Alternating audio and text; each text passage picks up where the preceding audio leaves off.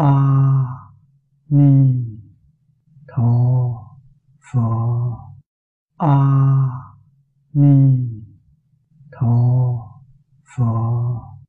A-ni-tho-vă. Học Phật đương thẩm thời cơ. Cơ thị, căn cơ, cơ duyên giả, sở dị thời giả. Như Nam Bắc Triều thời, Bắc Ngụy Nam Lương, Vô Bất Đại Hoằng Phật Pháp, Giảng Tịch Cực Thạnh, Nhiên Bất Vô Thủ Trước Văn Tự Tướng, Cố Đạt Ma Đông Lai, nãy bất lập văn tự, trực chỉ nhân tâm, chánh đối thời bệnh. Đoạn này rất là quan trọng. Đây chính là nói hoằng pháp nhất định phải biết quán cơ.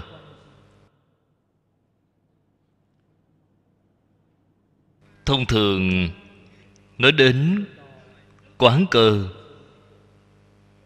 tóm lại không ngoài ba sự việc. Việc thứ nhất là người. Giảng cho người nào? Việc thứ hai là nơi chốn. Giảng ở chỗ nào? Việc thứ ba là thời gian, là giảng vào lúc nào.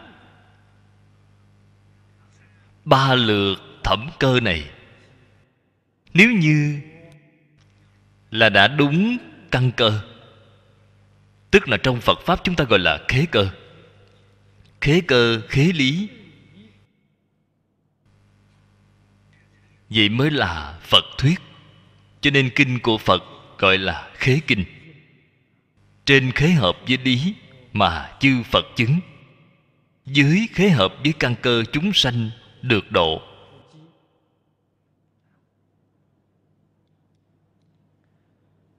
Tại vì sao phải quán cơ?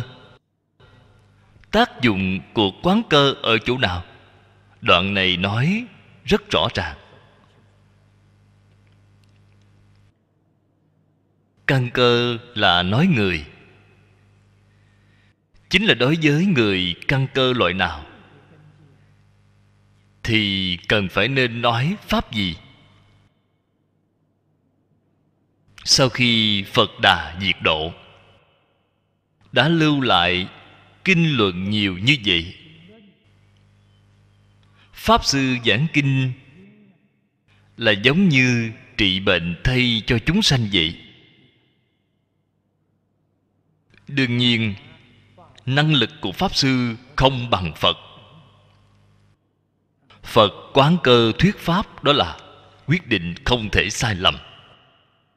Pháp sư cần phải luôn luôn cẩn thận, tỉ mỉ quan sát căn cơ của chúng sanh. Vì chúng sanh tuyển chọn một pháp môn, như vậy mới khiến tất cả chúng sanh được lợi ích.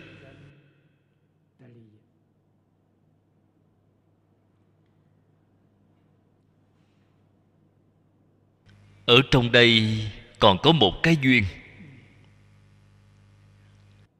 Cho nên căn cơ chúng sanh muốn hiểu rõ thì duyên cũng rất quan trọng. Duyên không chín mùi thì cũng vô phương. Cho nên nhân duyên chín mùi. Giống như chúng ta bên này có đạo tràng như thế này, cái này là duyên. Lại có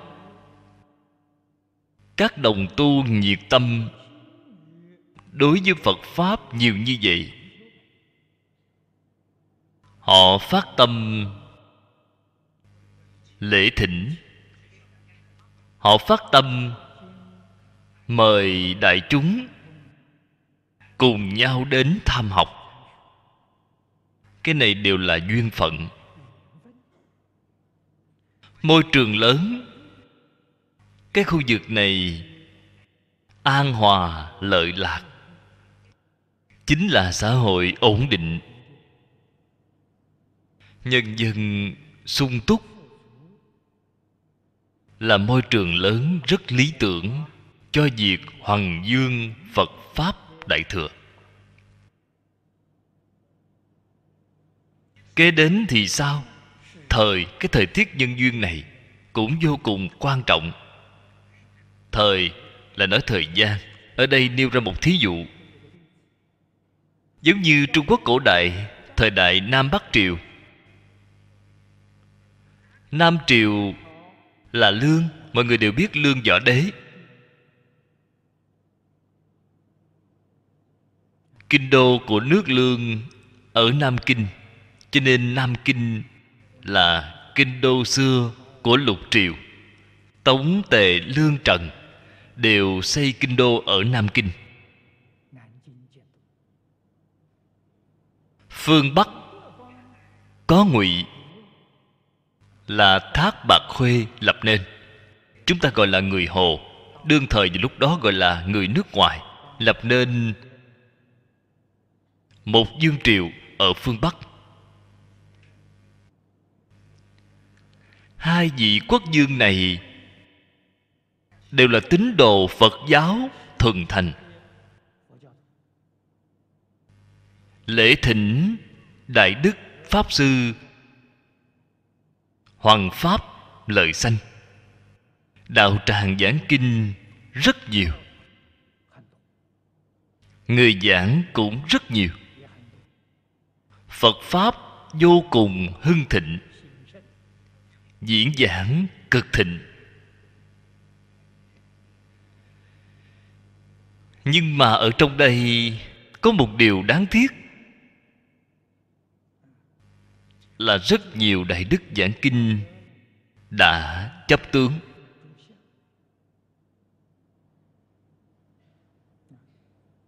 Thế là không ai mà không chấp trước tướng văn tự. Họ chấp tướng điều họ giảng là văn tự, không liên quan gì với tâm tánh. Các vị nhất định phải biết, tinh hoa của Phật Pháp Đại Thừa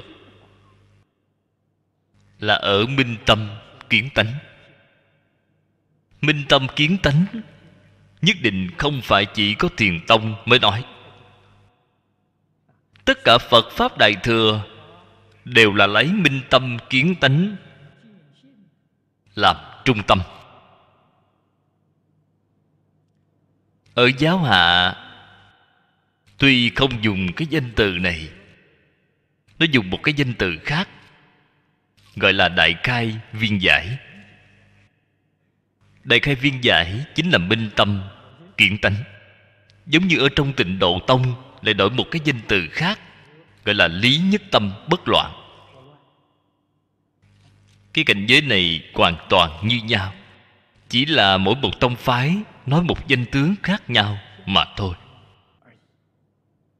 Đều là lấy minh tâm kiến tánh làm trung tâm. Nếu không kiến tánh, thế thì không phải Đại Thừa.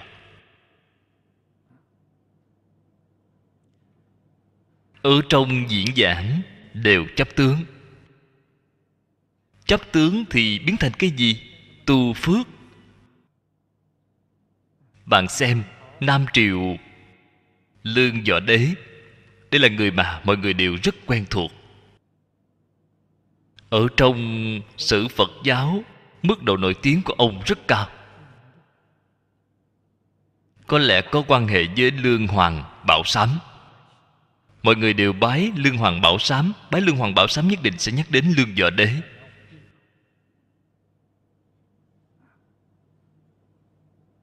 Lương Võ Đế như thế nào vậy? Chấp tướng tu phước.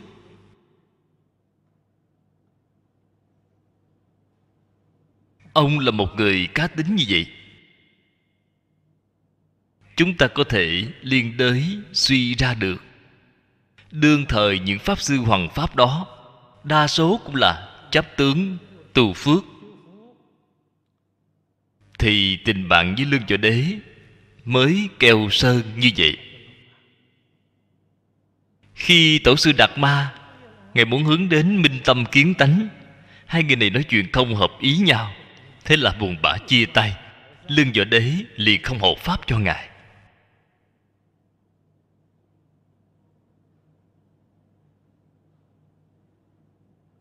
Cho nên Đạt Ma đến Trung Quốc, nhìn thấy Hoằng Dương Phật Pháp Đại Thừa ở Trung Quốc đều là chấp tướng tu phước. Cái này không như Pháp. Loại tu học này chỉ được kết quả phước báo nhân thiên mà thôi, không thể dứt sanh tử ra khỏi tam giới, không thể tính là thành tựu được. Cho nên khi Tổ sư Đạt Ma đến, Ngài nhắm vào cái bệnh này mà đề xướng thiền tông. Thiền tông là không lập văn tự, các bạn đều chấp tướng văn tự, hoàn toàn đem văn tự bỏ sạch, dùng tham cú. Khi Ngài đến, thiền tông tham thiền, phương pháp tham cứu là dùng quán tâm. Tham thoại đầu là sau này. Khi Đạt Ma đến là truyền quán tâm, hoàn toàn từ bỏ hết văn tự. Cái cách làm này là nhằm vào cái bệnh chấp tướng của người tu học Hoằng Pháp vào thời đó mà thiết lập.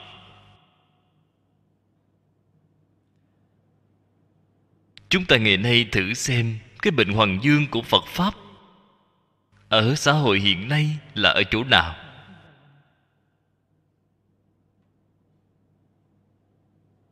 Cái này không thể không biết. Nếu như không biết bệnh thì bạn làm sao có thể đối trị lại bệnh được chứ?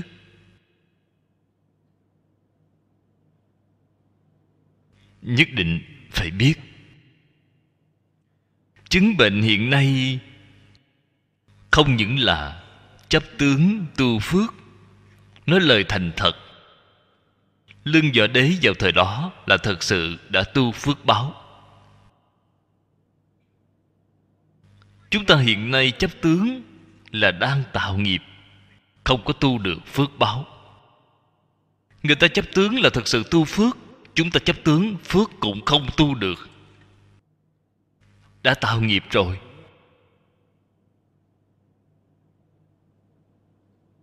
Bệnh của thời đại này so với bệnh của cái thời đại Nam Bắc Triều đó là sâu hơn quá nhiều, cũng phức tạp hơn quá nhiều. Hiện nay hầu hết người học Phật, tại vì sao tôi nói họ không thể tu được phước báo vậy? Họ là loạn tu, tạp tu. Họ cũng rất tinh tấn. Không thể nói tinh tấn, tinh họ không có, tấn, loạn tấn, tạp tấn. Họ là làm cái này. Vì thế, ngay cả phước báo cũng không thể tu được. Đây là thật sự đáng tiếc. Họ vẫn đang dốc sức làm, đi học khắp nơi. Một người bái sư phụ cũng phải bái mười mấy vài chục vị. Đạo tràng nào cũng muốn đến, pháp hội gì cũng tham gia. Cho nên tu loạn rồi, tu tạp rồi, ngay cả phước cũng không thể tu. Vì thế chúng ta ở cái thời đại này nhất định phải đề xướng chuyên. Ấn Quang Đại Sư đã làm tấm gương tốt cho chúng ta thấy.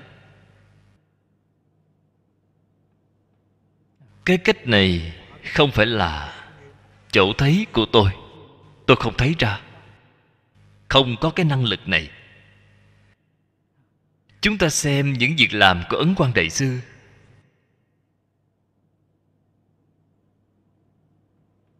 đề xướng chuyên tu, chuyên hoằng.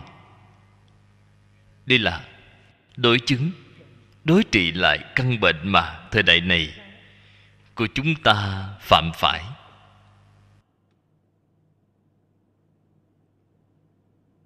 Khi đại sư Ấn Quang năm xưa còn tại thế, chúng ta hiện nay xem văn sao của ngài, xem Vĩnh Tư Lục của ngài. Vĩnh Tư Lục là những bài văn của người đời sau kỷ niệm ngài, đều sưu tập vào trong Ấn Quang đại sư toàn tập. Chúng ta xem thấy rất nhiều câu chuyện cảm động lòng người. Thí dụ học trò của ngài, tín đồ của ngài, người thông thường chúng ta hiện nay nói là đồ đệ quy y của Ấn Quang đại sư. Thật ra nếu bạn nói như vậy thì Ấn Quang đại sư hoàn toàn không thừa nhận. Ngay trong lúc giảm tam quy y nói rất rõ ràng, văn tự này lưu lại, chúng ta nhìn thấy. Nghe nói các bạn phát tâm đến quy y, tôi chỉ là người đại biểu cho tăng đoàn, truyền thọ tam quy cho bạn. Các bạn là quy y tam bảo, không phải quy y theo tôi. Ngài đã dặn dò rất rõ ràng, rất minh bạch. Những đệ tử tiếp nhận truyền thọ tam quy này của ngài, hầu như tất cả đều có thành tựu. Đây là có tâm cung kính đối với lão pháp sư, nghe theo lời chỉ dạy của lão pháp sư. Có khi đi lên trên núi, lão pháp sư lúc tuổi về chiều sống ở núi Linh Nghiêm, Tô Châu. Lên trên núi viếng thăm lão pháp sư. Lão pháp sư nhìn thấy người này đến rồi, gọi họ lại trước mặt, mắng cho anh ta một trận. Ông đến đây làm gì? Tại vì sao không ở nhà cố gắng niệm Phật? Anh ta còn nói, con đến thăm sư phụ một chút, sư phụ trước đây anh đã thấy rồi, còn gì đáng xem nữa chứ. Mắng cho trở về, lãng phí tinh thần. Đi đường xa như vậy, đến chùa chiền lại phải cúng dường, lãng phí tiền của. Tiền không phải dễ kiếm, mắng cho trở về.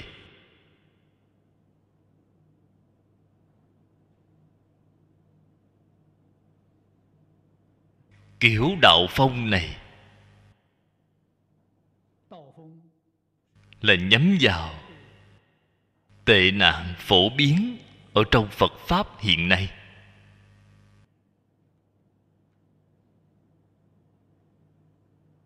Bản thân ngài tán thán Tây Phương sát chỉ, hơn nữa đã viết lời tựa cho nó. Tây Phương sát chỉ là lấy ra từ Phù Loan. Lão pháp sư nói lấy ra từ Phù Loan, chỉ có cái bài viết này là thật, những bài khác là không đáng tin.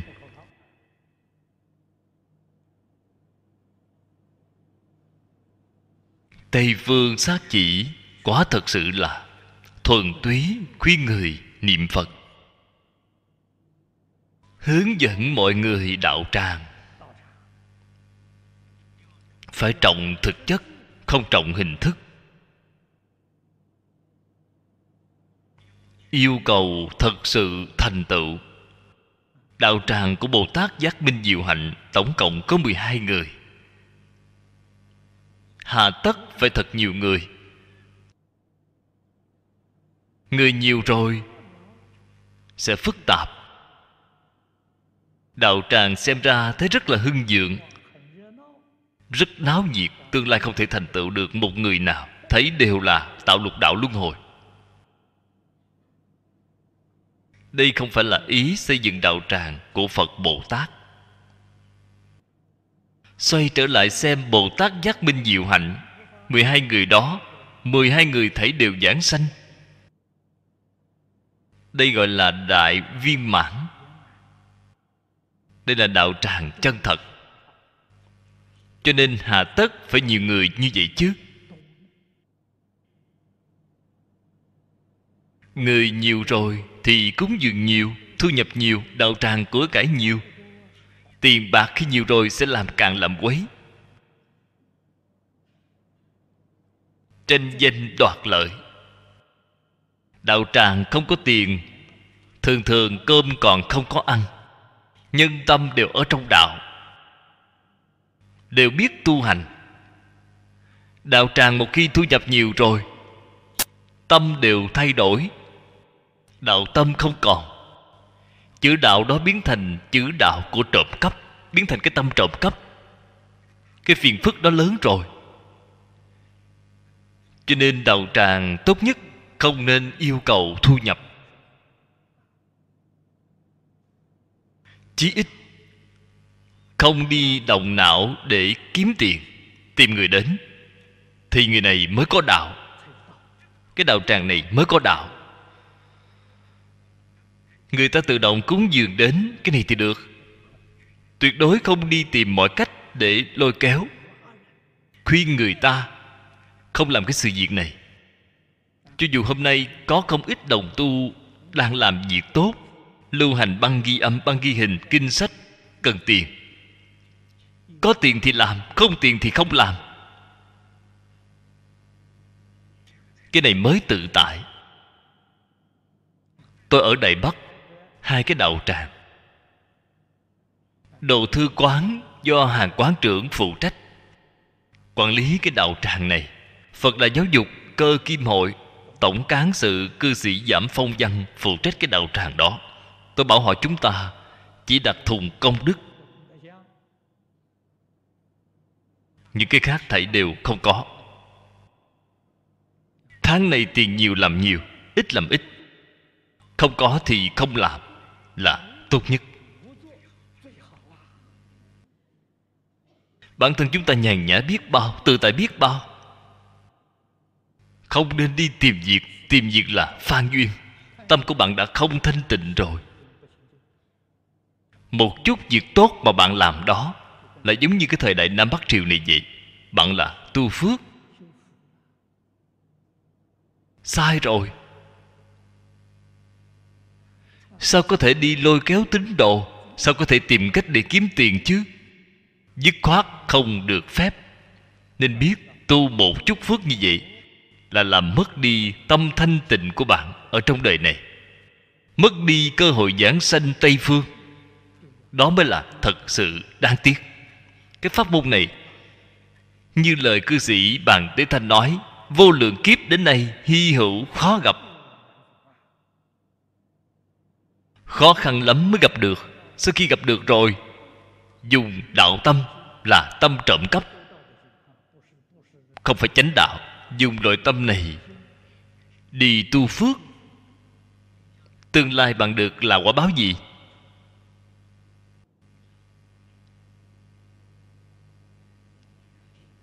Chân thật gọi là mê hoặc điên đảo, bỏ lỡ nhân duyên rất tốt ngay trước mắt. Cho nên chúng ta thấy lời chỉ dạy của thiện tri thức, tổ sư đại đức chân chánh, cách làm của họ gợi ý rất lớn cho chúng ta. Thà rằng không làm, không nên ham muốn phước báo. Ham muốn phước báo, bạn làm sao có thể thoát khỏi lục đạo luân hồi được chứ? Phước báo còn không ham muốn thì tâm của bạn tự nhiên thanh tịnh ngay. Cho nên việc Hoàng Pháp Lợi sanh, các vị phải biết, chúng ta chỉ làm tăng thượng duyên mà thôi. Chúng sanh có phước thì của cái đó tự nhiên sẽ đến. Đến rồi, chúng ta lo lắng phải dùng nó như thế nào, dùng sao cho thật sự có công đức. Chúng ta có cái trách nhiệm này. Dùng không thỏa đáng thì chúng ta sẽ có tội.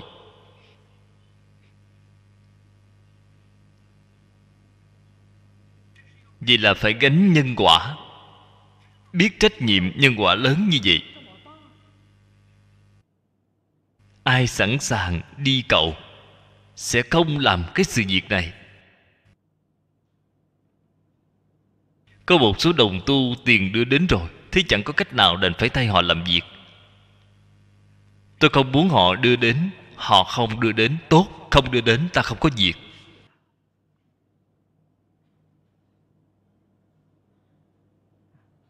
Từ xưa đến nay, tổ sư Đại Đức, Thiện Tri Thức không những vậy chúng ta như vậy. Việc mà bản thân họ làm một đời, bạn xem, quan sát thật kỹ, chính là như vậy. Cho nên nhằm vào bệnh lúc đó thì cái Phật Pháp này mới có thể lợi ích chúng sanh. Xem tiếp đoạn này dưới đây. Kim tắc đại đô bất minh Phật lý, chánh đương quảng khuyến đọc kinh, vừa kỳ không sơ, bất lập văn tự, kim do phi nghi giả. Nếu như tổ sư Đạt Ma sanh vào thời đại này, ngài nhất định đều khuyên mọi người đọc kinh.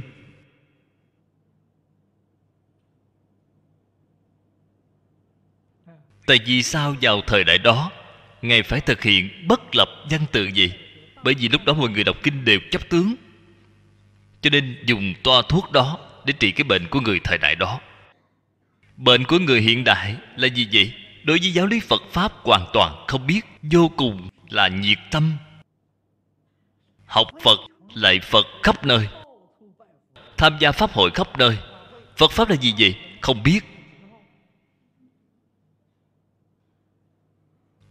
Thế thì làm sao được chứ? Cho nên ở cái thời đại này hiện nay, chúng ta cần phải khuyên người đọc kinh. Toa thuốc này để trị cho họ. Họ chẳng biết tí gì về Phật Pháp, họ còn nông cạn. Phải dùng toa thuốc này để trị bệnh của họ. Chính là phải khuyên họ đọc kinh. Cho nên bất lập văn tự của Thiền Tông là không thích hợp cho xã hội hiện nay. Không thích hợp. Cố bất như phát khởi, đại bi đại nguyện, tu phước trì giới, nhất tâm niệm Phật, thân cận Thích Ca Di Đà, lưỡng vị đại thiện tri thức.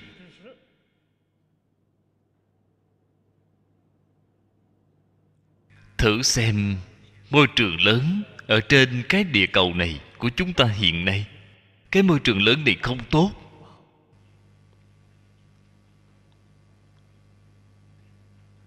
Không tốt như thế nào đây?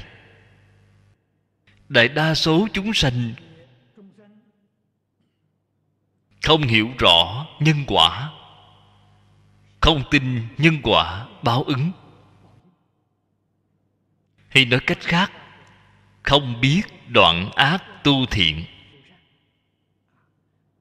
Thế gian có không ít người, tỷ lệ rất lớn, tôi xem thấy chí ít cũng có một nửa. Cái số lượng này quá đáng sợ. Cho rằng người tu thiện là kẻ ngốc, người tạo ác là anh hùng hảo hán. Xuất hiện một cái quan niệm sai lầm như vậy. Thiện không tu, ác thì dốc sức tạo. Cái thế gian này cảm được quả báo như thế nào vậy? Người học Phật chúng ta ở trong tâm hiểu rõ. Tất cả mọi pháp trong thế gian không có gì khác là nghiệp quả chiêu cạp. Xem bạn tạo nghiệp gì sẽ cảm quả báo như thế đó. Nghiệp ác chắc chắn cảm quả ác.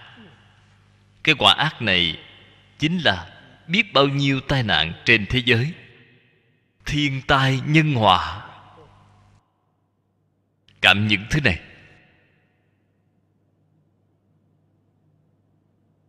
Đạo lý chân tướng sự thật ở trong đây chỉ có Phật Bồ Tát biết, chỉ có Phật Bồ Tát thuyết pháp mới có thể cứu giảng. Cứu giảng chính là đối trị cái căn bệnh này của chúng sanh, đem quan niệm của họ cải đổi lại, khiến họ tin nhân quả báo ứng, để họ biết đoạn ác tu thiện. Không những cải thiện hoàn cảnh sống của mình, cũng cần cải thiện hoàn cảnh đời sống xã hội.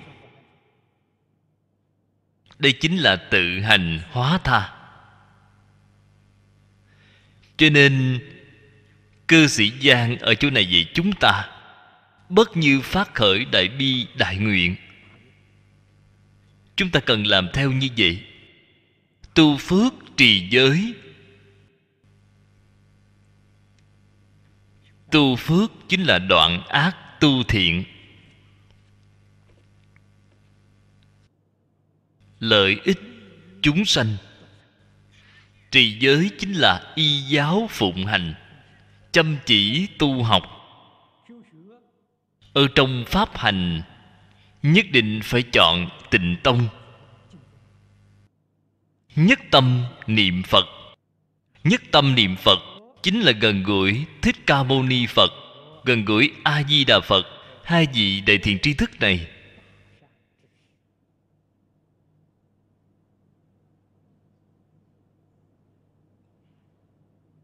Thích Ca chỉ dạy chúng ta niệm Phật, khuyên chúng ta cầu sanh thế giới Tây Phương Cực Lạc. Chúng ta chịu niệm Phật, phát nguyện cầu sanh. Đây là sự kỳ vọng của Thế Tôn đối với chúng ta. Chúng ta mới không phụ lòng Ngài. A-di-đà Phật ở Tây Phương tiếp dẫn chúng ta. Một người là tiễn đưa, một người ở bên đó đón tiếp. Vậy mà không chịu quyết định đi sao? Nhất diện dĩ thử kinh, nghĩa lý quán chiếu tự tâm. Đọc kinh quan trọng. Cho nên chúng ta khuyên mọi người trực tiếp đọc Tịnh độ tam kinh. Nếu như có năng lực, chúng ta khuyên họ đọc Tịnh độ ngũ kinh nhất luận. Chuyên môn đọc kinh điển Tịnh tông.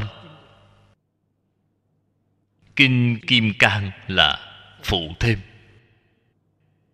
Chúng tôi lần này giảng lại Kinh Kim Cang. Ý nghĩa phần trước đã nói rõ qua rồi. Là bởi vì chúng ta niệm Phật, công phu không đắc lực. Tại vì sao không đắc lực vậy? Chưa có thể nhìn thấu, chưa có buông xả. Một lần nữa đem Kinh Kim Cang ôn tập trở lại. Trong Kinh Kim Cang, Thế Tôn dạy chúng ta nhìn thấu, buông xả. Sau đó bạn mới có thể thật thà niệm Phật. Cho nên chúng tôi dùng bộ kinh này để trợ tu, để giúp đỡ chúng ta. Kinh không cần đọc quá nhiều. Có mấy bộ này, chúng ta đời này đã đủ dùng rồi. Đủ rồi, nhiều rồi, trái lại khiến cho tạp, trái lại khiến cho loạn.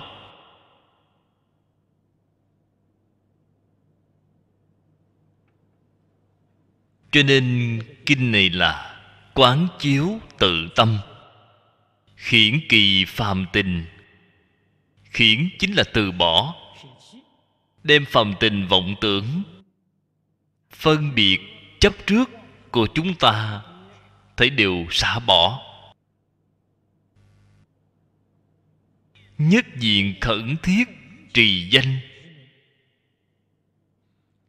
cầu giữ chúng sanh đồng sanh tịnh độ, mãn bồ đề nguyện. Không những bản thân chúng ta phải cầu chúng sanh, tâm vãng sanh phải khẩn thiết. chí thành khẩn thiết chấp trì danh hiệu, liền có cảm ứng. Vả lại cảm ứng vô cùng nhanh chóng. Cảm ứng không cần hỏi người khác, tự mình có thể thể hội được rất rõ ràng. Giảng sanh Tây Phương không khó. Thật sự muốn đi liền đi. Khi nào muốn đi đều có thể đi được cả. Điều này không hề giả chút nào. Thọ mạng vẫn có thể không cần, hiện tiền là có thể đi. Đều là sự thật. Chúng ta ở trong truyền giảng sanh, người nhìn thấy sớm nhất, thọ mạng không cần nữa, lập tức liền đi, là Pháp Sư Quán Kha Triệu Tống. Ở trong Tịnh độ Thánh Hiền Lục có truyện của Ngài. Người này tuy là đã xuất gia rồi, nhưng mà không giữ thanh quy, là người xuất gia phá giới. Bản thân Ngài biết, bởi vì Ngài tin nhân quả. Tin nhân quả, tại vì sao vẫn còn phá giới tạo ác vậy? Tập khí rất nặng. Chúng ta hiện nay nói là không qua nổi cám dỗ. Vì nhìn thấy cảnh giới bên ngoài, họ liền loạn ngay, không qua nổi cám dỗ. Cũng may ông tin nhân quả, suy nghĩ những hành vi tạo tác của mình tương lai nhất định sẽ đọa địa ngục A Tỳ. Nghĩ đến đọa địa ngục A Tỳ, vậy liền sợ hãi, kinh hoàng, liền hỏi bạn bè, các đồng tham đạo hữu, có cách gì cứu tôi hay không? Tôi biết tôi tương lai sẽ đọa lạc, sẽ xuống địa ngục. Các đồng tu liền khuyên ông niệm A-di-đà Phật, cầu sanh thế giới cực lạc, tặng cho ông cuốn truyện giảng sanh. Ông xem truyện giảng sanh, mỗi khi xem một truyện, ông đều vô cùng cảm động. Nhìn thấy người khác niệm Phật, đều đến thế giới cực lạc, đều đi gặp Phật, càng xem bản thân càng cảm thấy hổ thẹn. Sau khi đọc xong truyện giảng sanh, ông đã phát tâm dũng mãnh, đóng cửa liêu phòng của mình lại, nhất tâm niệm Phật, cầu A-di-đà Phật. Ông vừa không ngủ, vừa không ăn, cũng không uống nước, chỉ một câu A-di-đà Phật này niệm mãi, niệm 3 ngày 3 đêm. Thật sự là được cảm bởi chân thành, khiến A-di-đà Phật xuất hiện. A-di-đà Phật nói cho ông biết dương thọ của ông vẫn còn 10 năm. Ông cố gắng tu hành, 10 năm sau, lúc ông sắp mạng chung, tôi đến tiếp dẫn ông. Pháp Sư Quán Kha nói với A-di-đà Phật, không được, căn tánh hạ liệt của con quá nặng, thêm 10 năm nữa con không qua nổi cám dỗ, không biết sẽ tạo bao nhiêu tội nghiệp nữa. 10 năm tuổi thọ đó con không cần nữa, con hiện tại muốn đi với Ngài ngay. A-di-đà Phật cũng rất hoan hỷ, liền nhận lời ông. Ngài nói, thôi được, sau 3 ngày nữa ta đến đón ông, có được không? Ông nói được. 3 ngày. 3 ngày sau ông giảng sanh. Niệm Phật giảng sanh, ông cũng không bị bệnh. Niệm Phật đi ở trong Phật đường. Khi niệm Phật cầu đại chúng, ông nói với đại chúng, tôi 3 ngày nữa sẽ giảng sanh rồi. Không có người nào tin. Hòa thượng hư hỏng này không làm việc tốt, đóng cửa lại niệm Phật 3 ngày. Vừa mở cửa ra nói 3 ngày sau ông sẽ giảng sanh, không có người nào tin. Nhưng mà thời gian rất ngắn, mọi người thử xem ông 3 ngày sau có giảng sanh hay không. Mọi người theo dõi ông. Đến ngày thứ 3, ông tắm rửa, thay quần áo. Trong lúc khóa tụng yêu cầu đại chúng niệm Phật tiễn ông. Mọi người nói được, chúng tôi xem ông có đi hay không. Kết quả niệm không bao lâu, Ông liền nói với mọi người: A Di Đà Phật đến rồi, đến tiếp dẫn tôi rồi. Từ biệt mọi người liền đi rồi, chứng tỏ giảng sanh thế giới Tây Phương Cực Lạc. Mặc dù chúng ta trường thọ cũng có thể không cần, có thể đi bất cứ lúc nào. Vấn đề là bạn có chịu đi hay không? Bạn có còn lưu luyến gì đối với cái thế gian này hay không? Cái thế gian này thấy cũng tốt,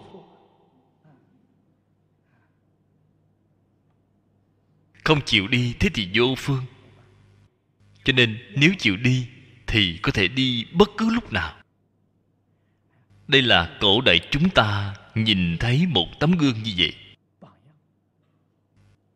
Gần đây nhất ở Singapore cũng có cái điển hình này.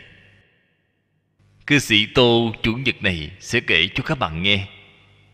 Là ngay hiện tại có thể thấy thật sự buông xả tất cả, thọ mạng cũng không cần nữa, cũng buông xả rồi, thì A-di-đà Phật sẽ đến ngay. Bạn ngày nay niệm Phật, tại vì sao A-di-đà Phật không đến vậy? Đến rồi cũng vô ích. Đến rồi A-di-đà Phật, con không muốn đi, con còn lưu luyến cái chỗ này, thế thì ngày việc gì phải đến chứ? Cho nên A-di-đà Phật không đến là bạn không có thành tâm. Bạn ở cửa miệng muốn giảng sanh thế giới cực lạc, mà ở trong tâm lưu luyến cái thế gian này, không muốn đi. A-di-đà Phật biết rất rõ, Ngài không đến. Khẩn thiết không những bản thân cầu sanh, còn phải mang theo tất cả chúng sanh khổ nạn đồng sanh về nước cực lạc.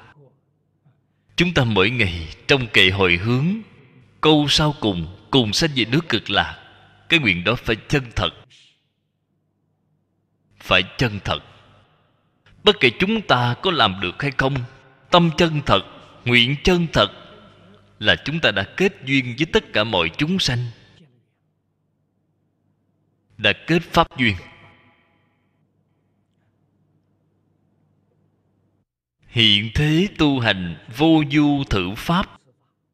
Hiện thế là hiện đại, ở cái thế gian này tu hành. Không có bất kỳ một pháp môn nào có thể vượt qua pháp môn niệm Phật, cầu sanh tịnh độ. Đoạn văn này tôi đặc biệt nhớ ra ở trong dấu ngoặc đơn. Đây là tâm đắc tu trì một đời của cư sĩ Giang Dị Nông.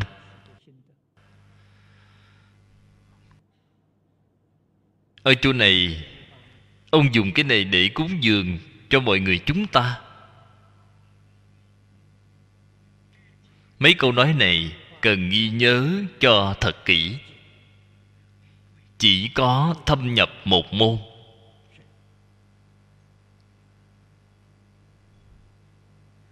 thật thà niệm Phật, thì chúng ta mới được cứu. Quyết định không ham muốn phước báo thế gian. Triều đường cư sĩ Bàng Uẩn biểu diễn cho chúng ta xem, vì tốt không bằng không việc gì.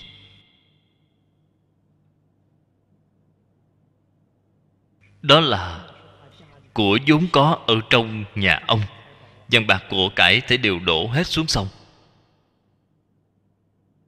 Người ta hỏi ông đã không cần, tại vì sao không đem cái này để làm việc tốt, để cứu tế xã hội, làm sự nghiệp từ thiện? Ông liền để lại câu nói này cho thế gian: việc tốt không bằng không việc. Câu nói này là chân lý, là danh ngôn. Mọi người đều có thể tin, đều có thể tuân thủ, thì xin thưa với các vị, thiên hạ thái bình. Ngày nay tại vì sao xã hội loạn như vậy? Người tốt quá nhiều rồi, mọi người đều muốn làm việc tốt. Anh A làm việc tốt, anh B thấy không phục. Việc tốt anh B làm, anh C thấy không phục. Không phục thì sẽ như thế nào? Đánh nhau rồi. Cho nên việc tốt đã biến thành việc loạn. Trước đây khi Lý Lão Sư lên lớp dạy chúng tôi, vào thời đó Đài Loan biểu dương người tốt, việc tốt, ở địa phương bầu ra người tốt để biểu dương. Lý Lão Sư của chúng tôi đã viết ra 4 chữ lớn ở trên bảng: người tốt, việc tốt. Sau đó lại xoay người lại đem cái chữ hảo thứ hai đó ở trên góc trên vẽ một cái vòng. Vẽ một cái vòng chính là đọc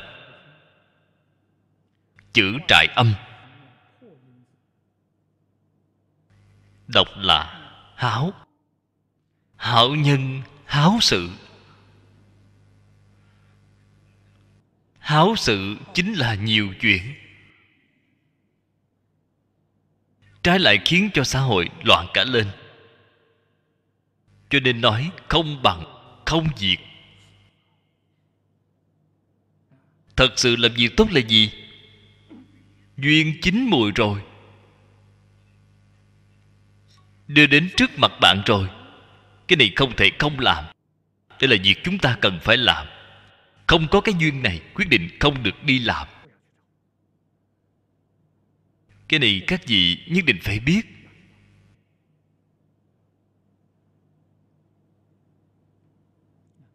Vĩnh viễn gìn giữ thân tâm của mình thanh tịnh, đây là hạnh phúc chân thật. Hưởng thụ chân thật, bạn đời này tự tại an lạc. Người khác đều tu phước, ta không có phước, ta chẳng phải không có phước báo sao? Phước báo của bạn hơn hẳn họ rồi. Hơn hẳn họ như thế nào vậy? Ta không phải không tu phước, là không có duyên.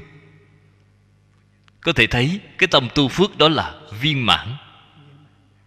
Đó chính là công đức viên mãn.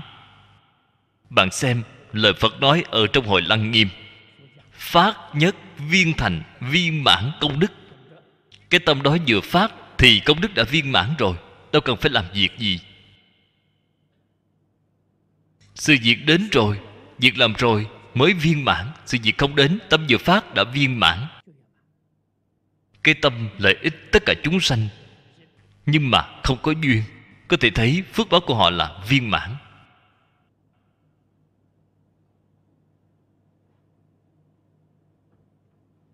Những nghĩa lý thậm thâm mà ở trong Kinh Đại Thừa này chúng ta cần sáng tỏ,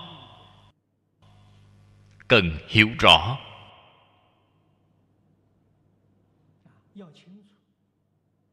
Sau đó mình ở trên đường Bồ Đề mới thuận buồm xuôi gió.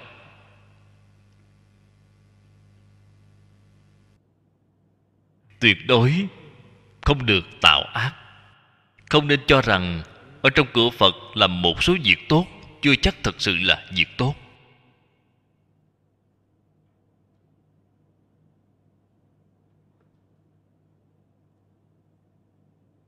Chưa chắc là việc tốt viên mãn, chưa chắc là việc tốt thanh tịnh. Bạn cần phải quan sát từng mặt. Hơn nữa còn phải phòng ngừa. Hiện tại là việc tốt, tương lai có thể biến chất. Một khi biến chất là không phải việc tốt rồi. Sau khi biến chất, bạn có phải gánh trách nhiệm nhân quả hay không?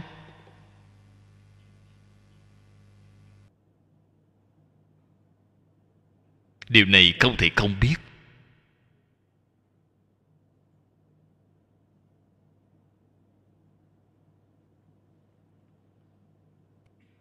Lời dạy của cổ thánh tiên hiền ở trong kinh luận, nghĩa lý rất sâu, rất rộng. Chúng ta cần thể hội tỉ mỉ thì tự nhiên sẽ được thọ dụng. Xem tiếp đoạn này dưới đây: bát nhã phi ly dư ngũ độ nhi biệt hữu, ngũ độ giai thị hành môn, khả kiến bát nhã tuy minh không nghĩa, nhi không nghĩa bất năng ly thực hành. Tắc bát nhã chi tuyệt phi thiên không minh hỷ. Bát nhã là lý, năm điều phía trước là sự. Sự không thể tách rời lý, lý không thể tách rời sự. Lý cùng sự là một, không phải hai. Đây là Phật Pháp. Đem lý sự phân thành hai bên, thế thì sai rồi.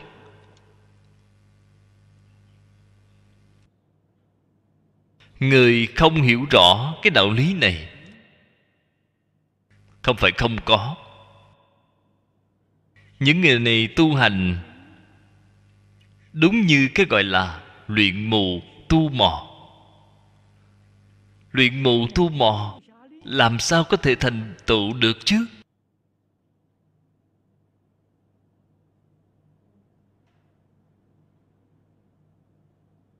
Đoạn này đã nói rất rõ ràng, rất minh bạch. Ở trong bố thí phải có trí huệ. Không có bố thí cao độ. Vừa rồi mới nói, không những không có được phước, trái lại đã tạo tội nghiệp.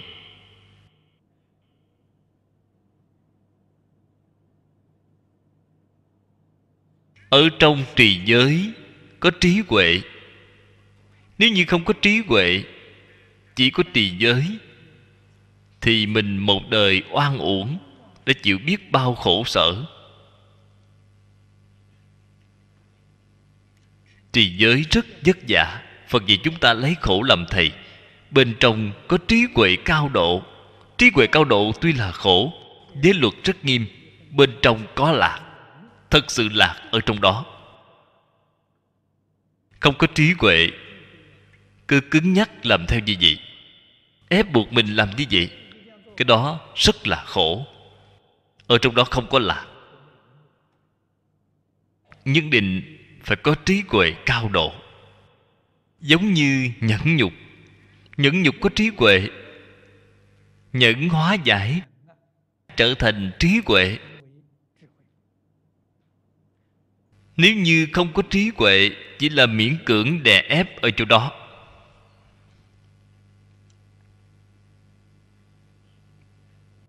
Nhẫn chịu kiểu như vậy. Người bình thường nói nhẫn chịu là có mức độ. Vượt qua mức độ sẽ bùng nổ. Cho nên có trí huệ ở trong đó thì nhẫn sẽ hóa giải. Cái đó mới thực sự được thọ dụng. Tinh tấn thiền định đều phải có trí huệ ở trong đó. Lìa khỏi trí huệ là không được. Cho nên đời sống của Phật Pháp chính là đời sống của trí huệ. Ở phần trước đã nói nhiều lần, học Phật chính là phải đem tâm luân hồi của chúng ta, đem nó chuyển biến thành tâm Phật. Đời sống đau khổ phiền não, đem nó chuyển biến thành đời sống hạnh phúc, trí huệ cao độ. Vậy mới gọi là phá mê khai ngộ, lìa khổ được vui. Được vui thật sự, nó không phải là giả. Như vậy việc học Phật của chúng ta đã không uổng công. Học thấy có ý nghĩa, có giá trị. Từ đó cho thấy Bát Nhã tuy nói không, nhưng mà không phải không ngơ. Thiên không chính là không có gì, không phải cái ý này. Ngũ độ ly Bát Nhã, bất vi ba la mật, tức bất năng đáo bỉ ngạn. Câu này cũng vô cùng rõ ràng, minh bạch. Nhưng mà ý nghĩa của đó rất sâu, rất rộng. Ngũ độ nói thật ra, triển khai ra chính là toàn bộ hành vi đời sống của chúng ta. Các vị phải hiểu cái ý nghĩa này không hiểu cái ý nghĩa này thì bạn không hiểu ý nghĩa của kinh Phật. Toàn bộ hành vi đời sống của chúng ta quy nạp thành 5 điều này, 5 loại lớn. Cho nên 5 điều này chính là toàn bộ hành vi đời sống của chúng ta. Chúng ta một ngày từ sớm thức dậy đến tối đi ngủ. Một năm từ mùng 1 tháng Giêng đến 30 tháng Chạp. Một đời từ cái ngày đầu tiên chúng ta ra đời cho đến cái giờ phút lâm chung của chúng ta, toàn bộ hành vi đời sống quy nạp lại không ngoài 5 loại lớn. Bạn xem như vậy là chính xác, không thể tách rời trí huệ. Tách rời trí huệ là không phải ba la mật. Ý của ba la mật là gì vậy? Viên mãn. Lìa khỏi trí huệ thì đời sống của bạn là không viên mãn. Không viên mãn cũng chính là không mỹ mãn.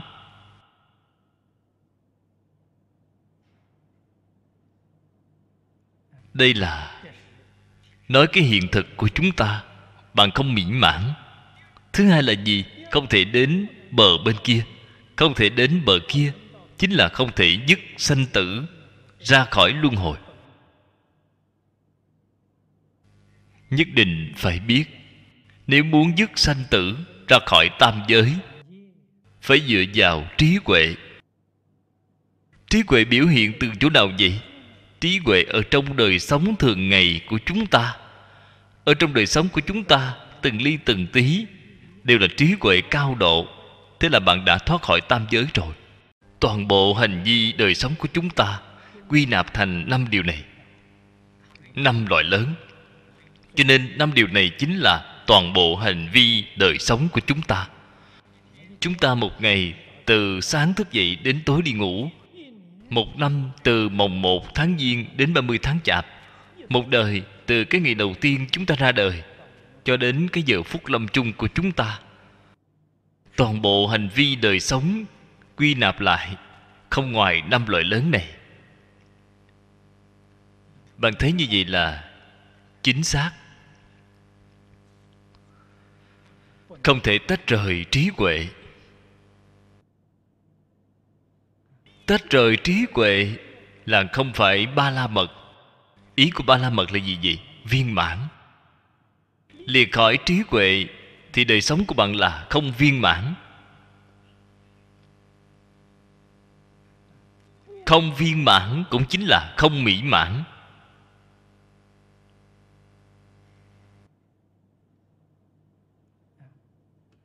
Đây là nói cái hiện thực của chúng ta. Bạn không mỹ mãn. Thứ hai là gì? Không thể đến bờ kia. Không thể đến bờ kia chính là không thể dứt sanh tử, ra khỏi luân hồi.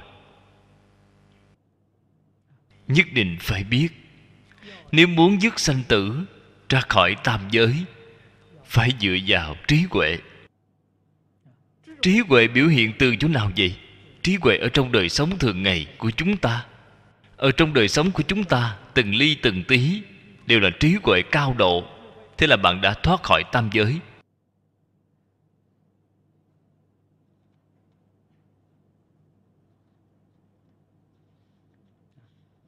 Nghĩa rộng của ngũ độ phần trước đã nói qua, ở chỗ này không cần lặp lại nữa. Lặp lại sẽ làm mất rất nhiều thời gian.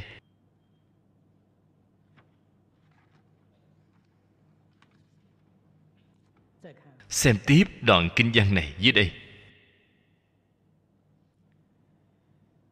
Phần trước là nói đệ nhất ba la mật, lại nói rõ với chúng ta điều Bát Nhã nói là lý. Dưới đây thì sao? Muốn nói với chúng ta về sự. Sự nếu không rõ thì chúng ta không biết phải làm như thế nào. Sự Phật nói sơ lược, không có nói rộng.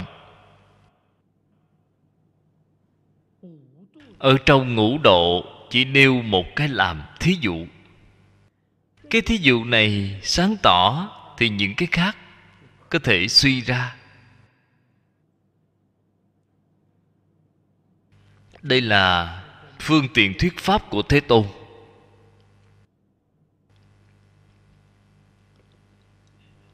Ngũ độ là cương lĩnh của toàn bộ đời sống chúng ta.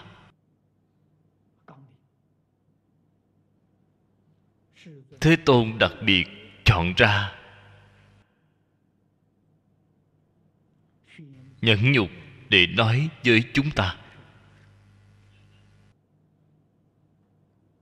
Vì sao vậy? Đây là điều khó tu nhất.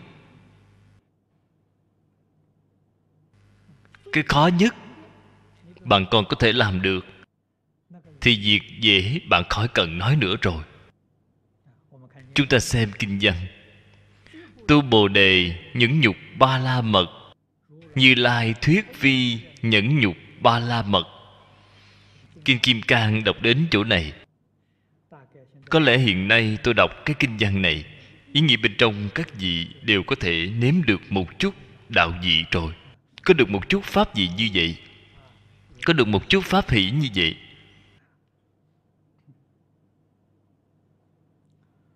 Dư độ, đây là ở trong khoa đề ước dư độ minh. Dư là phần còn lại. Ngoài Bát Nhã Ba La Mật ra, năm điều còn lại khác là chỉ bố thí, trì giới, nhẫn nhục, tinh tấn, thiền định. Nói năm loại này, đó là tổng cương của dạng pháp.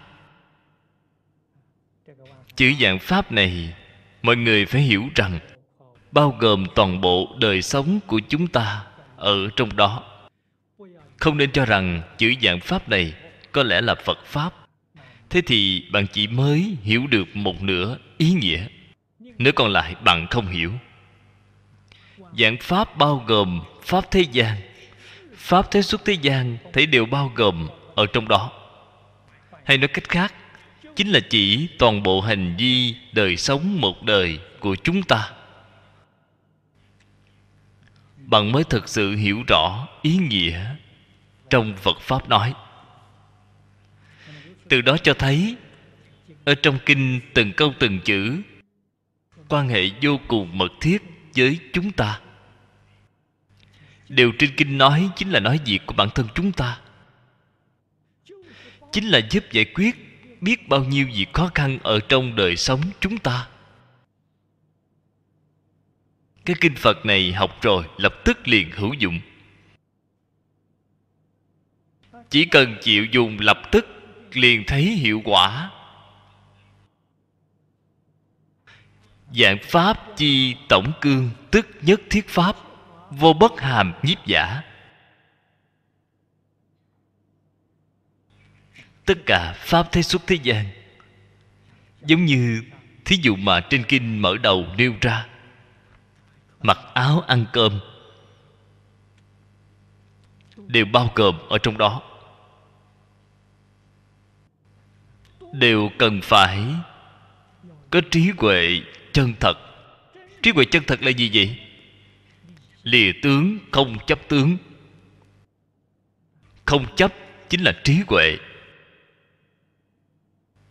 Pháp pháp giai ly tướng, tắc pháp pháp bất ly bát nhã. Pháp pháp tức thị bát nhã. Vì sao Thích Ca Mâu Ni Phật đi vào đại thành Xá Vệ để khất thực vậy? Đắp y mang bát. Tôn giả Tu Bồ Đề tán thán ngài là hy hữu Thế Tôn. Ngài tại sao tán thán Thế Tôn? Chính là bởi vì mặc áo là bát nhã, mang bát cũng là bát nhã.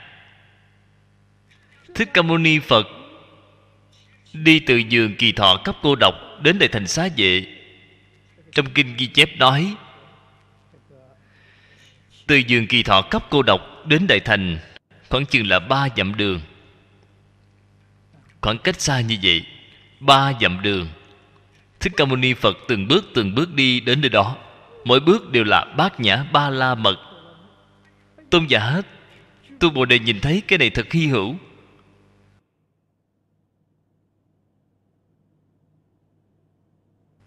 Cái này mới thật sự là bất khả tư nghị. Đã nói rõ toàn bộ đời sống chính là bát nhã ba la mật. Chúng ta xem phàm phu chúng ta, toàn bộ đời sống là vọng tưởng, phân biệt, chấp trước, phiền não, đang tạo nghiệp. Vì chúng ta làm là việc này. Việc mà Phật Bồ Tát làm từng ly từng tí đều là bát nhã ba la mật viên mãn. Chúng ta học Phật học cái gì? Học cái này.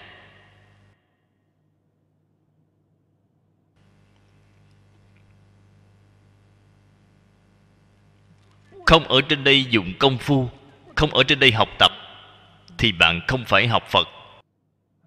Học Phật không phải bảo người đến nơi đây để học tụng kinh, không phải vậy. Nếu bạn có thể niệm mỗi chữ đều không chấp tướng, thì kinh văn này mở ra mỗi chữ đều là bát nhã ba la mật.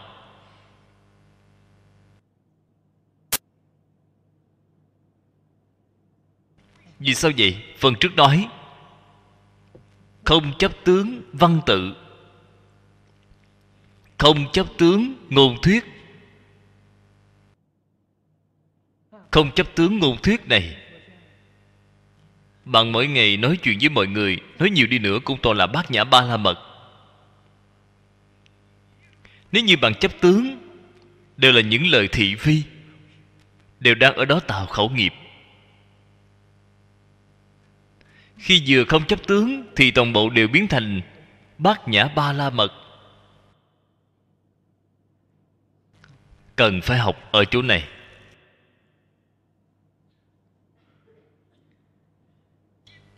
Nay chỉ nêu mỗi nhẫn nhục để nói, những cái khác đều không nói. Thế Tôn chỉ nêu thí dụ, nêu nhẫn nhục. Vì nhẫn nhục là khó lìa tướng nhất. Những cái khác bảo bạn không chấp tướng, lìa tướng là tương đối dễ dàng. Nhẫn nhục lìa tướng rất khó. Vì thế đặc biệt nêu nó ra để đại diện cho những cái khác. Phật nói ý đó là để chúng sanh từ đó suy ra. Ý nghĩa Phật nói kinh, bạn hiểu rõ điều này thì những cái khác tất cả từ đó suy ra đều có thể hiểu rõ. Bát nhã tức tại dư ngũ độ chi nội, bất năng độc tồn. Cái gọi là lý ở trong sự. Lìa khỏi sự thì làm gì có lý. Cái lý đó cũng là trống rỗng, là cái lý không sát thực tế.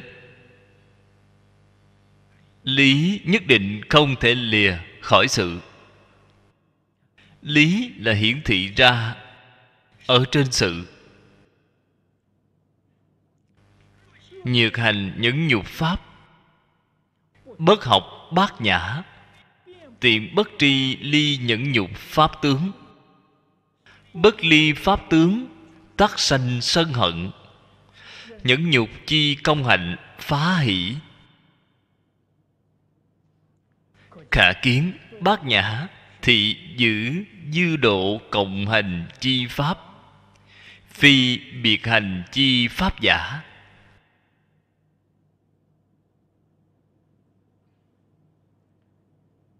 Đây là nêu cái thí dụ này để nói.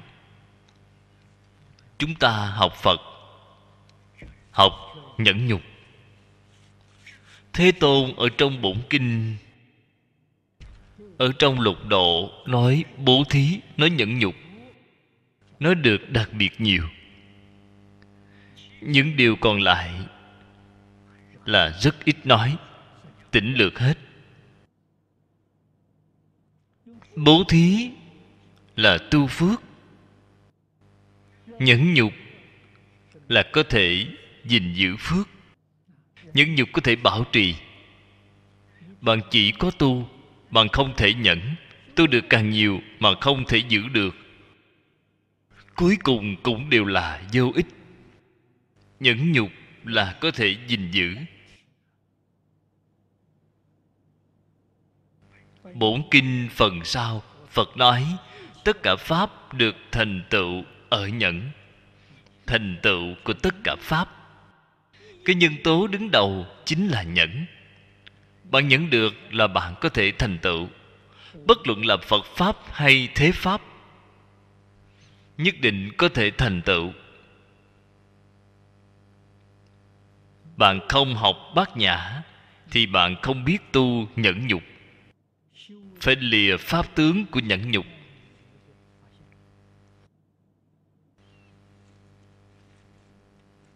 Không lìa pháp tướng của nhẫn nhục, vừa rồi mới nói, người đó là miễn cưỡng nhẫn nại. Nhẫn nại ở bề ngoài, ở trong tâm bất bình.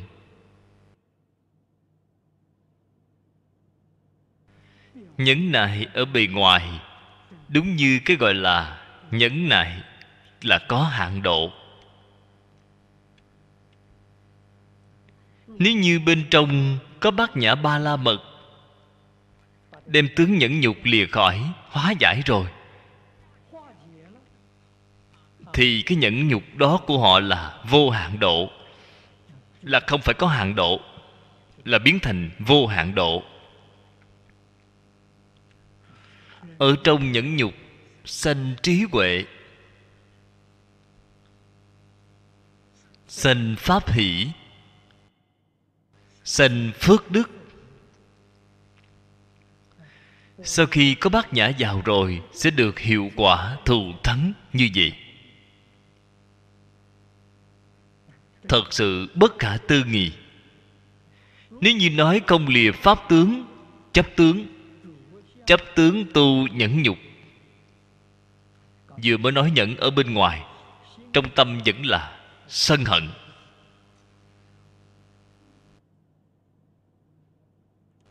Từ sân hận sẽ sinh ra trả thù.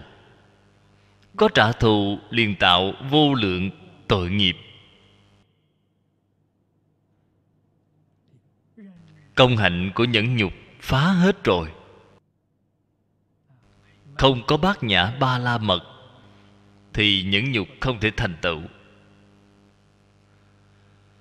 Có thể thấy Bát Nhã Ba La Mật cùng tất cả các pháp khác.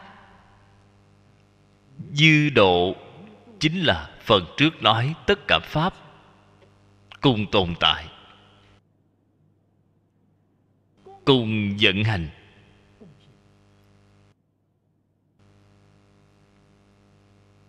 Không phải lìa khỏi tất cả pháp, mà có một cái Bát Nhã Ba La Mật khác,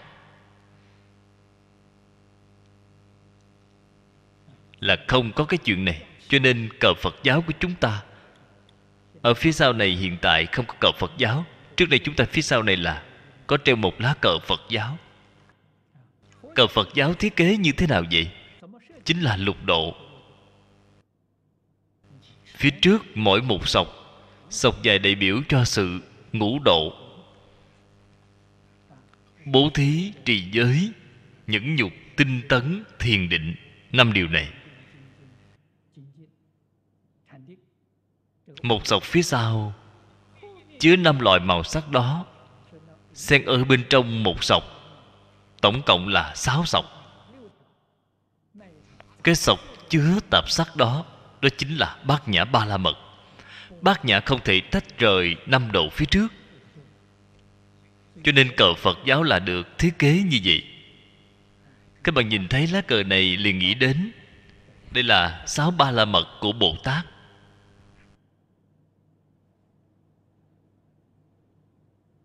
Như thế chứng tỏ quan hệ giữa lý cùng sự là vô cùng mật thiết. Lý không thể tách rời sự, sự không thể tách rời lý. Bát Nhã không giả.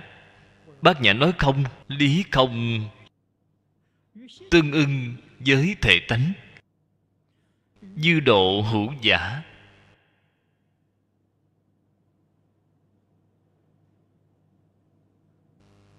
Tương ưng với hiện tướng, nó có thể nó liền hiện tướng. Thể có thể hiện tướng,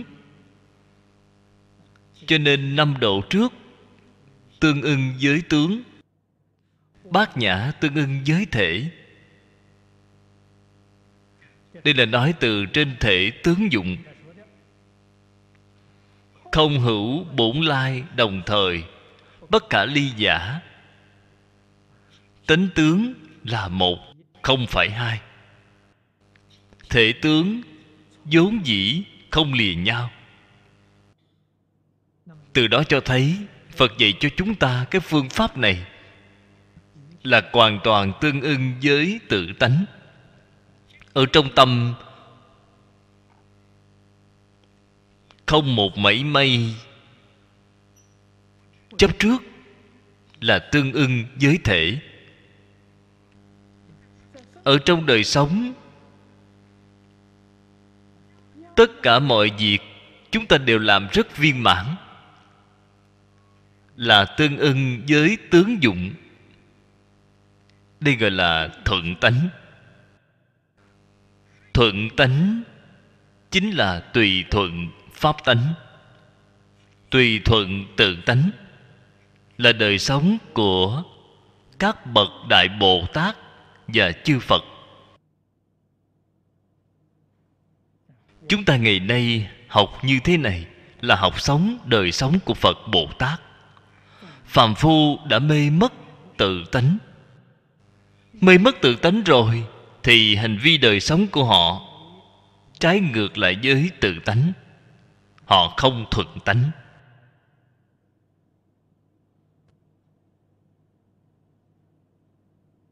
Không thuận tánh chính là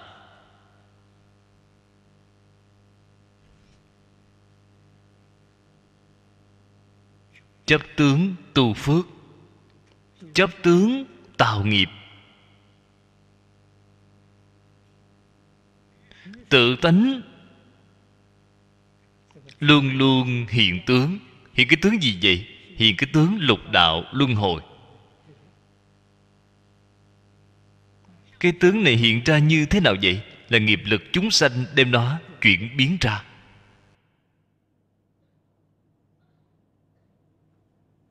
Nếu như tất cả tùy thuận pháp tánh thì tướng mà nó hiện, trên kinh Phật nói nhất chân pháp giới. Thế giới Tây Phương Cực Lạc, các bạn ở trong kinh đọc thấy y chánh trang nghiêm. Đó chính là cảnh giới do lìa tướng hiện ra, do tự tánh hiện ra. Các bạn đọc kinh Hoa Nghiêm, kinh Hoa Nghiêm vừa mới mở đầu có 11 quyển rưỡi kinh văn rất dài.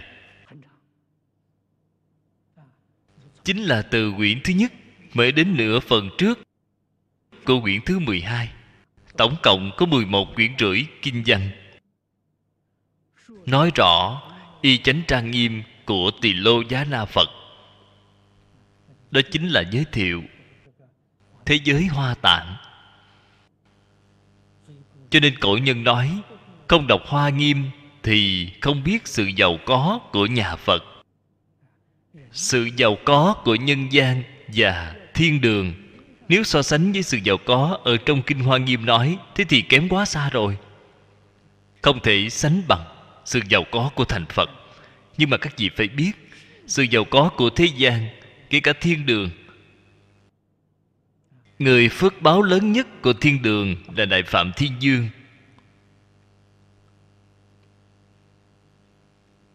Phước báo của Đại Phạm Thiên Vương do đâu mà có vậy? Do tu mà có. Phước báo của tất cả chúng sanh trong tam giới lục đạo đều là do tu mà có, do tu đoạn ác tu thiện mà có. Thế giới Hoa Tạng, thế giới Cực Lạc, sự giàu có của chư Phật Bồ Tát không phải do tu mà có. Điểm này các vị phải biết, từ đâu mà có? Là tự tánh biến hiện ra. Đại sư Lục Tổ Huệ Năng nói rất hay. Nào ngờ tự tánh vốn dĩ đầy đủ, nào ngờ tự tánh năng sanh vạn pháp, là tự tánh biến hiện ra một cách rất tự nhiên.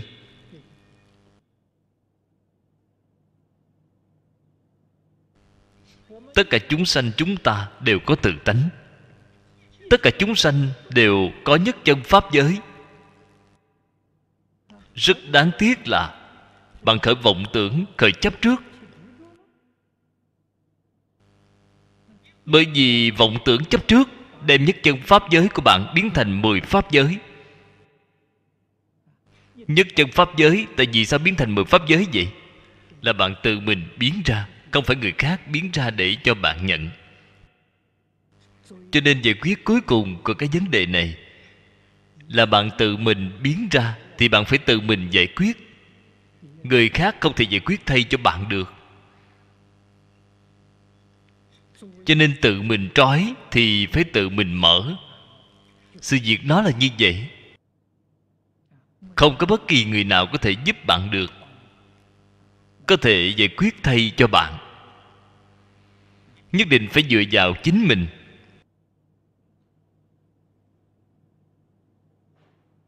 Hiện nay cái đạo lý này chúng ta hiểu rõ rồi. Lý là gì vậy? Vốn dĩ là nhất chân pháp giới, đem nó biến thành 10 pháp giới, biến thành lục đạo, biến thành 3 đường ác. Đây là do tự mình biến ra.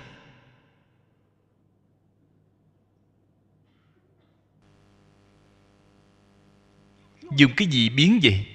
Vọng tưởng, phân biệt, chấp trước, tham sân si mạng. Cái thứ này đang biến. Phật đem cái đạo lý này nói rõ ràng cho chúng ta biết. Chỉ cần chúng ta đem những thứ năng biến này thấy điều buông xả, thấy điều bỏ sạch,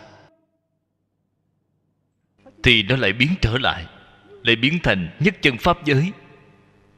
Nhất chân pháp giới liền hiện tiền ngay. Nhất chân pháp giới là vốn có. 10 pháp giới là hư vọng, là giả. Bởi vì bạn có vọng tưởng phân biệt chấp trước, nó mới có. Liền khỏi vọng tưởng phân biệt chấp trước thì 10 pháp giới liền không còn. Đại sư Vĩnh Gia nói rất hay: giác rồi không không cả đại thiên.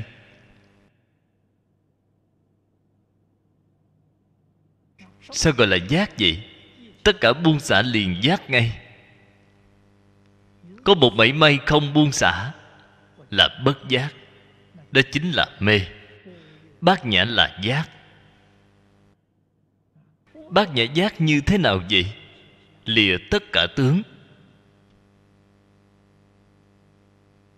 Cho nên nói với bạn việc tốt không bằng không việc gì. Vô sự thì bạn giác rồi, việc tốt bạn mê rồi.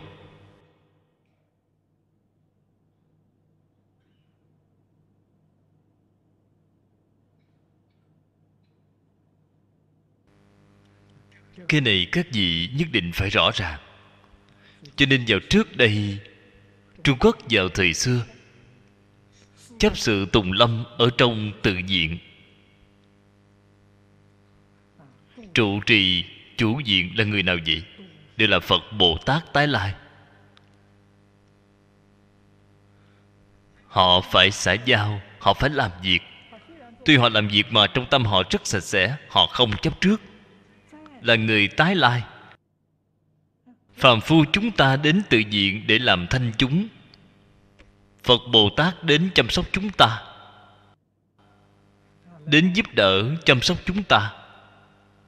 Đâu có chuyện không thành tựu. Cho nên chấp sự không phải phàm phu. Từ đó cho thấy, người nếu muốn làm việc tốt cũng không phải phàm phu.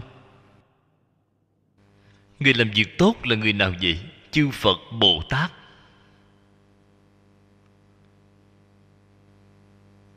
Có lẽ các bạn muốn hỏi: Pháp Sư, Thầy nói lời nói này có chứng cứ không? Có. Kinh Hoa Nghiêm 53 tham chính là chứng cứ. 53 tham là 53 vị pháp thân đại sĩ. Đó không phải là người bình thường, thì hiện trong các ngành các nghề ở xã hội này. Mỗi ngày cần cù, đang làm việc tốt vì tất cả đại chúng. Đó là thật sự làm việc tốt. Bản thân họ như thế nào vậy? Tâm địa rất sạch sẽ, không nhiễm mảy bụi.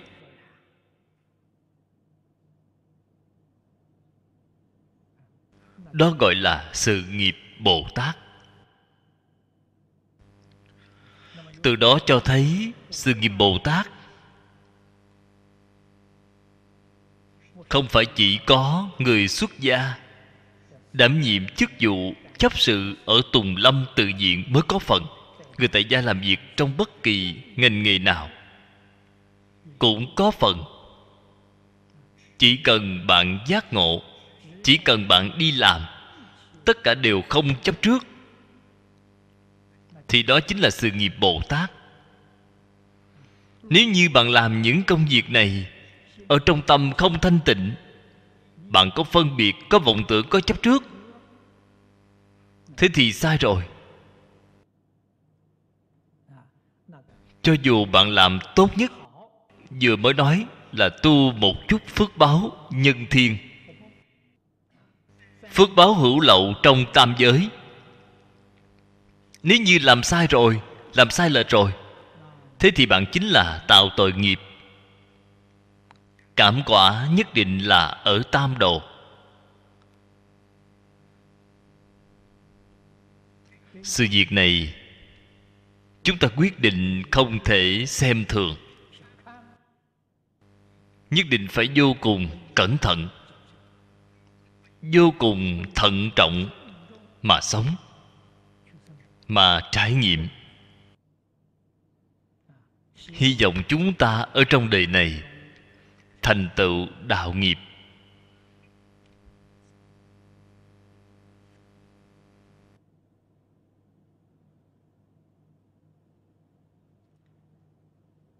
Ý nghĩa phía dưới đây dễ hiểu, chúng ta đọc qua là được rồi.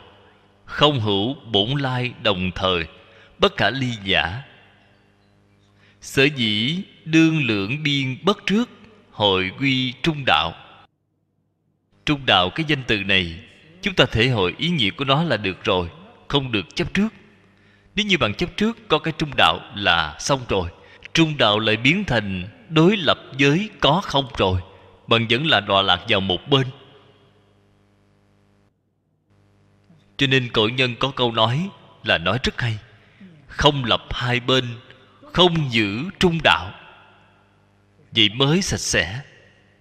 Có trung đạo là sai rồi. Ở trong Bồ Tát, trong kinh Phật thường nói Bồ Tát Quyền Giáo. Sao gọi là Bồ Tát Quyền Giáo? Bồ Tát Quyền Giáo chấp trước trung đạo, chưa có đem trung đạo dẹp hết, cho nên họ không thể kiến tánh. Tuy tu lục độ vạn hạnh, hai bên có không chấp trước, họ đã chấp vào cái trung đạo, cũng xong rồi. Hỏng ở chỗ nào vậy? Chướng ngại họ kiến tánh. Họ không thể kiến tánh. Cho nên trên kinh dạy chúng ta không nên chấp trước tướng danh tự. Trung đạo chính là danh tự. Không nên chấp trước tướng danh tự, thể hội được nghĩa thú chân thật mà Phật nói, nghĩa lý thú hướng của Ngài. Chúng ta thể hội những cái này. Đây là chúng ta nhất định phải đem đó nhận thức rõ ràng, hiểu rõ, thấu triệt, sau đó mới có thể tu hạnh Bồ Tát.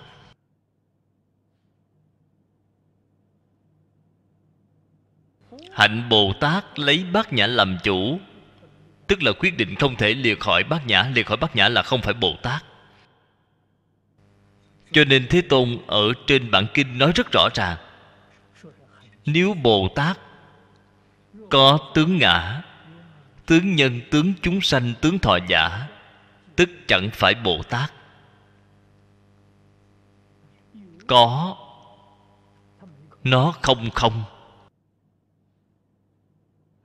Sao gọi là Bồ Tát vậy?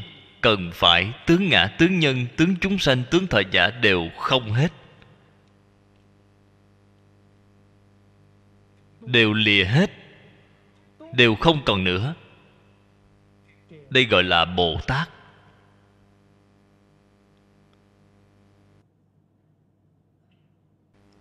Chúng ta muốn hỏi tướng ngã, tướng nhân, tướng chúng sanh, tướng thọ giả có tồn tại hay không? Có. Không phải cái tướng này thật sự không có.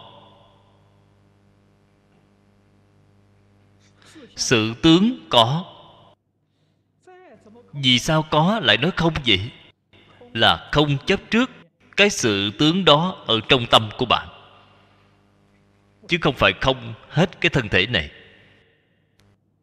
Cho một mồi lửa đốt sạch thân thể, đốt đi cũng vô ích. Đốt đi bạn cũng không thể thành Phật, bạn cũng không thể thành Bồ Tát.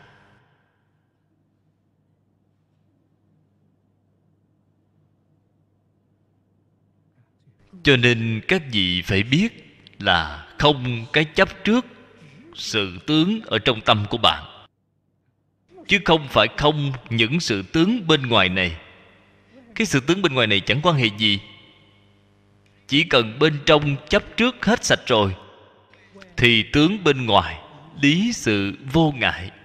Lý sự vô ngại, tánh tướng nhất như. Tánh không thể tách rời tướng, tướng không thể tách rời tánh. Đây là lý sự nhất như, lý sự không hai.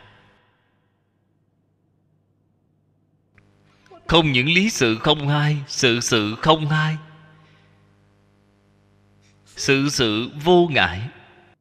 Ở trong Hoa Nghiêm nói với chúng ta, lớn có thể vào nhỏ. Giới tử là hạt cải, bên trong có thể thâu chứa tam thiên đại thiên thế giới. Hạt cải không có phóng to, tam thiên thế giới không có thu nhỏ, nó có thể chứa được. Để chứng tỏ sự sự vô ngại. Tại vì sao có thể vô ngại vậy? Bởi vì mỗi một sự việc đều là pháp tánh. Tánh là dung thông không chướng ngại. Tướng mà tánh hiện ra, sao có thể có chướng ngại được chứ? Cho nên tướng không có chướng ngại. Không có chướng ngại. Tại vì sao chúng ta ngày nay có nhiều chướng ngại như vậy? Đâu đâu cũng là chướng ngại, thành chướng khắp nơi. Xảy ra cái chướng ngại này đều ở vọng tưởng phân biệt chấp trước,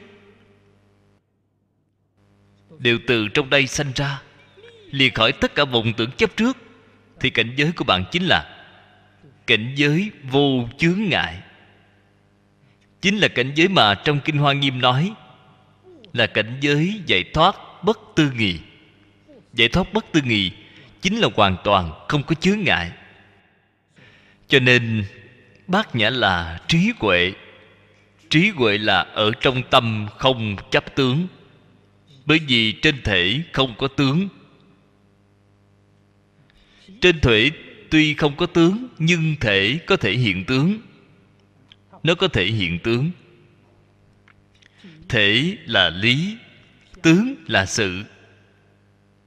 Ở trong tâm chúng ta không có nhớ nghĩ, không có vọng tưởng, không có phân biệt, không có chấp trước, là tương ưng với thể, chính là kiến tánh, tương ưng với tánh. Trên sự cũng không cần đi lìa khỏi nó, cũng không cần đi phá hoại nó. Cho nên tuy không phá hoại có là do tự tánh biến hiện ra. Tướng chính là tánh, tánh chính là tướng, không cần phá hoại. Bạn xem chư Phật Bồ Tát, giống như trong phẩm Phổ Môn nói, ngàn nơi cầu nguyện ứng ngàn nơi. Ngàn không phải là con số. Nếu bạn đem nó biến thành con số là xem Bồ Tát Quan Âm quá nhỏ bé rồi. Ngoài 1000 nơi đó thì Bồ Tát Quan Âm không có cảm ứng. Thế thì chúng ta niệm Bồ Tát Quan Âm cầu cảm ứng là rất khó. Không chỉ 1000 người cầu Ngài. Thế chúng ta ở ngoài 1000 người chẳng phải không có cảm ứng rồi sao? 1000 là đại biểu cho viên mãn, 1000 là mở rộng của 10. 10 cái 10 là 100, 10 cái 100 chính là 1000. 10 là đại biểu cho viên mãn. Đem cái viên mãn này mở rộng, cho nên đại biểu cho đại viên mãn. Đại viên mãn tận hư không khắp pháp giới. Ở nơi nào có chúng sanh niệm Bồ Tát Quan Âm thì Bồ Tát Quan Âm liền cảm ứng, khởi cảm ứng. Là cái ý như vậy.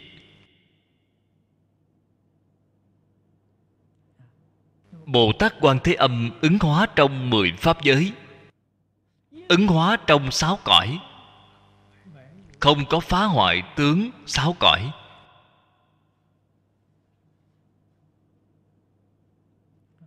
Không những không phá hoại tướng 6 cõi, bản thân Ngài còn có thể hiện tướng. Cần dùng thân Phật mà độ được thì tức hiện thân Phật, Ngài liền hiện thân Phật. Vì chúng sanh thuyết pháp,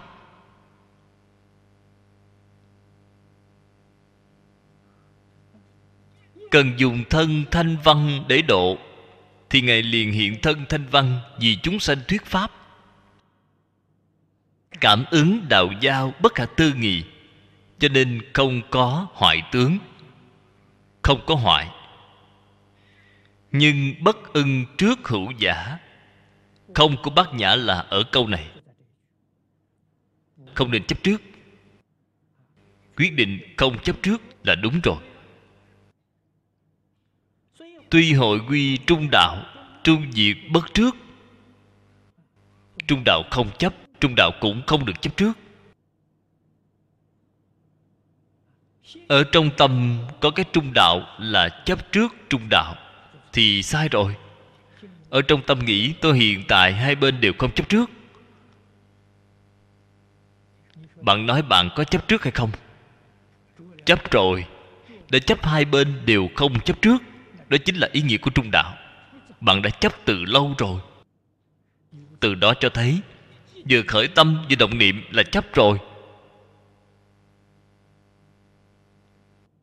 Tôi không khởi tâm không động niệm là bạn đã chấp vào không khởi tâm không động niệm rồi.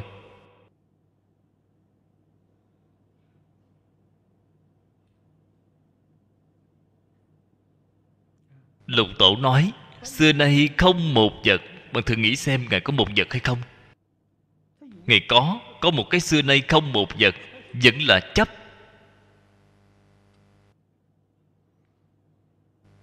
Lục Tổ tuy nói câu này, Ngài quả thật sự là không có chấp trước. Cho nên chúng ta không có cách gì, chúng ta chưa đạt đến cảnh giới của Ngài. Ngài nói xưa nay không một vật, Ngài thực sự không một vật. Chúng ta nói xưa nay không một vật là đã chấp một cái vật này rồi. Đây chính là chỗ chúng ta không bằng Ngài. Đây chính là chỗ chúng ta không đạt đến cảnh giới của Ngài. Ngài là thật sự tất cả đều không. Chúng ta tất cả đều không, vẫn còn chấp vào một cái tất cả đều không. Phiền phức chính ngay chỗ này.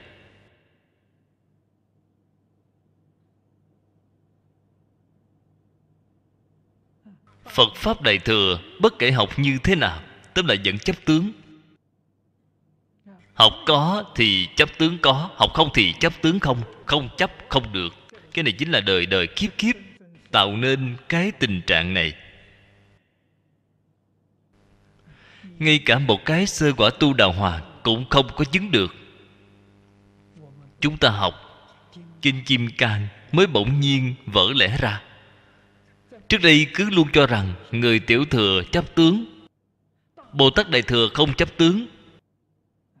Học Kinh Kim Cang rồi mới biết, ngay cả tu Đà Hoàng tiểu thừa họ đã không chấp tướng tu Đà Hoàng, cho nên họ mới có thể chứng được quả tu Đà Hoàng.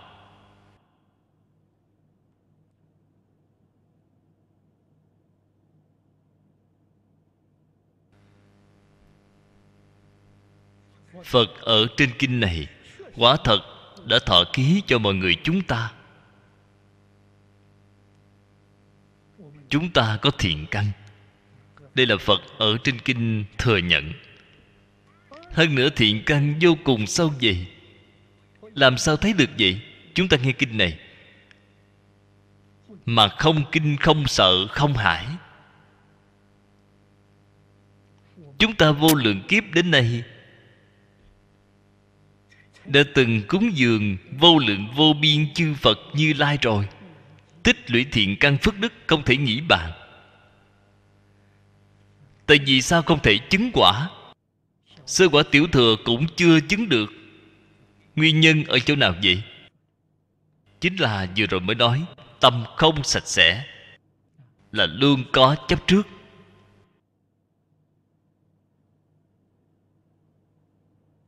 Chưa có thật sự buông xả. Ở trong cái tình trạng như vậy, ngoài niệm Phật giảng sanh ra thì không có con đường thứ hai nào khác. Vẫn còn chấp trước vi tế này, không buông xả, đây liền gọi là đới nghiệp giảng sanh. Từ đó cho thấy trong đời quá khứ, tuy chúng ta gặp được pháp môn tịnh độ, tại vì sao không thể đi được vậy? Có thể đới nghiệp giảng sanh, tại vì sao không thể đi được? Cái thế giới này còn niệm tham, không buông xả được. Đất đai của bạn không buông xả, vàng bạc của cải của bạn không buông được, người thân quyến thuộc của bạn không buông xả được. Thế thì xong rồi. A Di Đà Phật cũng vô phương, cũng không thể ép buộc bạn đi được.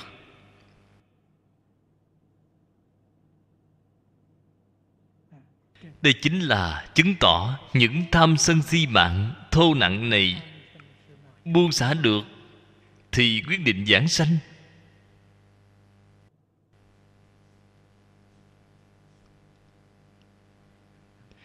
Những pháp môn khác thì không có hy vọng. Vừa rồi cư sĩ Giang Dị Nông đã nói, bản thân cư sĩ Giang Dị Nông cũng không làm được. Ông học Kinh Kim Cang đã học 40 năm, viết ra Kinh Kim Cang giảng nghĩa, có thể nói là người có năng lực chú giải Kinh Kim Cang trong nhiều đời, không có người nào có thể vượt qua ông. Bản thân ông vẫn là thật thà niệm Phật cầu sanh tịnh độ, hiểu thông toàn bộ Bát Nhã rồi, vẫn là làm không được.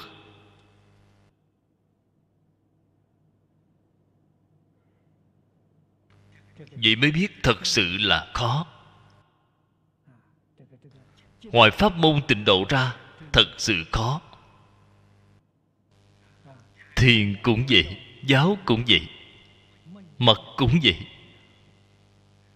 không có cái nào không khó. Nếu như bạn tu phước báo hữu lậu tam giới thì được. Tất cả kinh điển đại tiểu thừa đều có thể giúp bạn được phước. Bạn muốn dứt sanh tử ra khỏi tam giới thì không có phần. Thật sự là vô phương.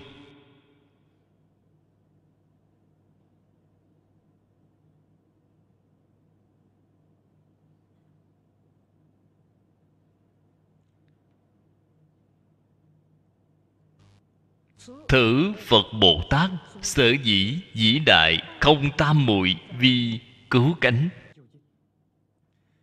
dĩ vô trí vô đắc vi đắc A Nậu Đa La Tam Miệu Tam Bồ Đề.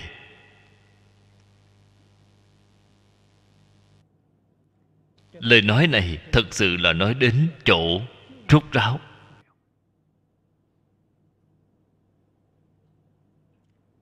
Ở trong Phật Pháp, đây là Pháp Thượng Thượng Thừa, gọi là Đại Thừa của Đại Thừa, Liễu Nghĩa của Liễu Nghĩa. Thực sự là Pháp cứu cánh. Dĩ đại không tam muội. Sao gọi là đại không tam muội vậy? Không người, không Pháp, không cũng không. Đây gọi là đại không tam muội. Tam muội là tiếng Phạn, dịch thành nghĩa tiếng Trung Quốc là chánh thọ. Chính thọ là sự hưởng thụ bình thường. Chánh thọ cũng chính là trong Kinh Đại Thừa thường gọi là chánh tri, chánh kiến.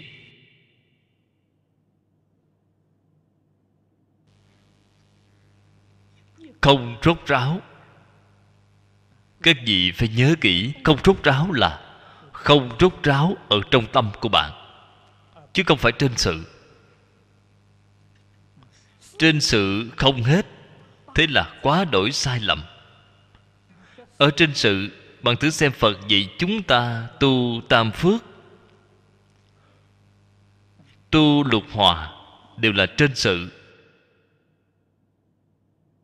Tam phước câu đầu tiên, đó là nền tảng của nền tảng. Đây là tu ở trên sự. Hiếu dưỡng phụ mẫu, phụng sự sư trưởng, không có không. Không ở chỗ nào? Ở trong tâm không được chấp trước. Có cần hiếu dưỡng phụ mẫu không? Cần. Tận tâm tận lực hiếu dưỡng phụ mẫu. Tâm địa thanh tịnh, không được chấp cái tướng này. Chấp cái tướng này là sai rồi. Trong tâm không chấp tướng. Vậy có một số người hỏi, thế cách hiếu thuận như thế nào? Đó chẳng phải là giả sao? Đâu phải là thật. Ở trong tâm không có phụ mẫu, ở bên ngoài có phụ mẫu, đó chẳng phải là giả sao? Bạn đây là đang khởi vọng tưởng. Ở trong tâm bạn có phụ mẫu, trên hình tướng cũng có phụ mẫu, đó mới là giả thật sự. Vì sao vậy? Vọng tâm. Ở trong tâm rất sạch sẽ là chân tâm. Chân tâm lìa niệm. Ở trong chân tâm không có vọng niệm, thì cái hiếu dưỡng phụ mẫu đó của bạn là chân tâm đang hiếu dưỡng. Cái phụng sự sư trưởng đó của bạn là chân tâm phụng sự. Chân tâm là vĩnh hằng bất biến. Vọng tâm hiếu dưỡng phụ mẫu, thời gian lâu rồi cũng ghét bỏ, cũng chán ghét. Ở trong chân tâm không có. Chân tâm không có vọng niệm. Tâm Phật Bồ Tát dùng là chân tâm. Từ chỗ này bạn liền biết được sự cùng lý là một, không phải hai. Có sự ắt có lý, có lý ắt có sự. Cái này mới gọi là Bồ Tát đạo, Bồ Tát hạnh. Đại tam không tam muội, đây là cứu cánh. Cứu cánh viên mãn. Cái mà người học Phật cầu chính là trí huệ cứu cánh viên mãn. Trí huệ cứu cánh viên mãn, thuật ngữ ở trong cửa Phật gọi là A Nậu Đa La Tam Miệu Tam Bồ Đề. Câu nói này nói thật ra là có thể dịch thành tiếng Trung Quốc. Họ không có dịch là vì tôn trọng. Trước đây dịch, nó có một cái quy tắc gọi là ngũ bất phiên. 5 loại không dịch. Cái này một loại ở trong 5 loại, gọi là tôn trọng không dịch. Chúng ta đối với nó rất tôn trọng không dịch, giữ nguyên âm của nó. Giải thích thêm, ý nghĩa của nó là vô thượng, chánh đẳng, chánh giác. Vô thượng, chánh đẳng, chánh giác, sợ mọi người nghe xong không hiểu rõ ý nghĩa, cho nên tôi liền dùng một câu đơn giản để nói. Mọi người nghe xong liền hiểu là trí huệ cứu cánh viên mãn. Cái này mọi người dễ hiểu. Vô thượng, chánh đẳng, chánh giác chính là trí huệ cứu cánh viên mãn. Trí huệ cứu cánh viên mãn là gì vậy? Vô trí, vô đắc. Tâm kinh đến cuối cùng tổng kết luận vô trí diệt vô đắc. Đó chính là A Nậu Đa La Tam Miệu Tam Bồ Đề. Nếu như bạn có trí, có đắc, là còn cách giới A Nậu Đa La Tam Miệu Tam Bồ Đề xa ơi là xa rồi.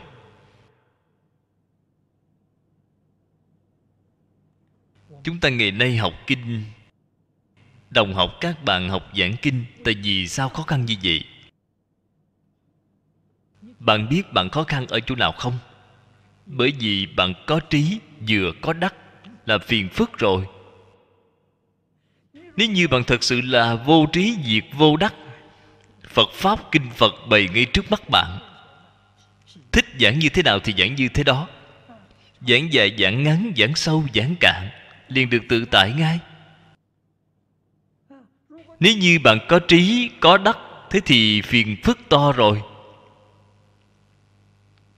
Mấu chốt là ở chỗ này.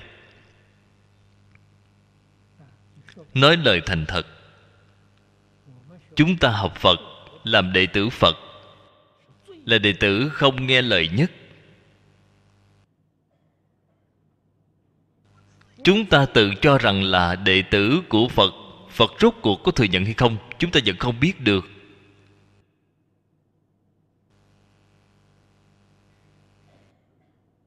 Lời dạy của Phật ở trong kinh này, nếu chúng ta thật sự nghe lời, thật sự làm theo, làm như thế nào vậy? Buông xả. Vừa buông xả vậy thì liền nhìn thấu. Một khi nhìn thấu thì càng dễ dàng buông xả. Nhìn thấu buông xả hỗ trợ thành tựu cho nhau.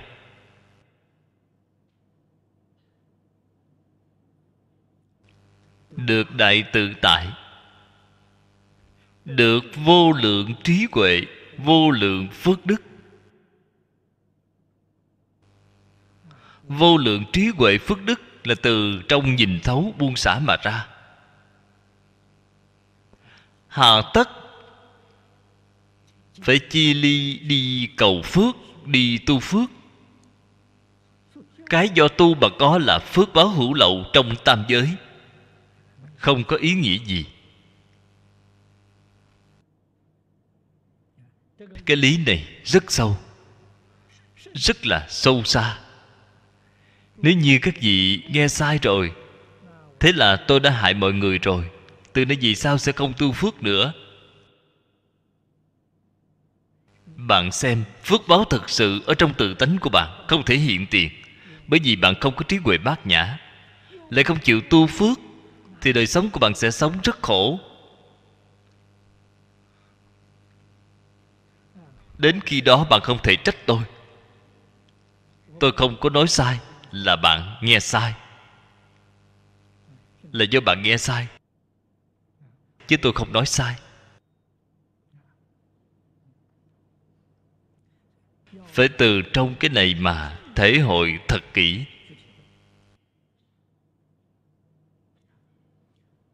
Tất năng như thử, nhiên hậu khả dĩ tùy hình lục đạo, hiện bách thiên ức hóa thân.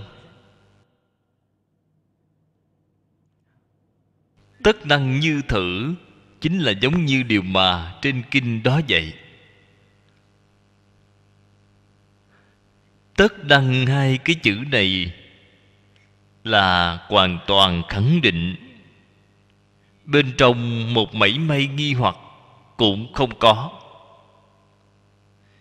Nhất thiết phải làm theo như vậy, không chấp hai bên. Trung đạo cũng không có. A-ni-tho-vơ. A-ni-tho-vơ. A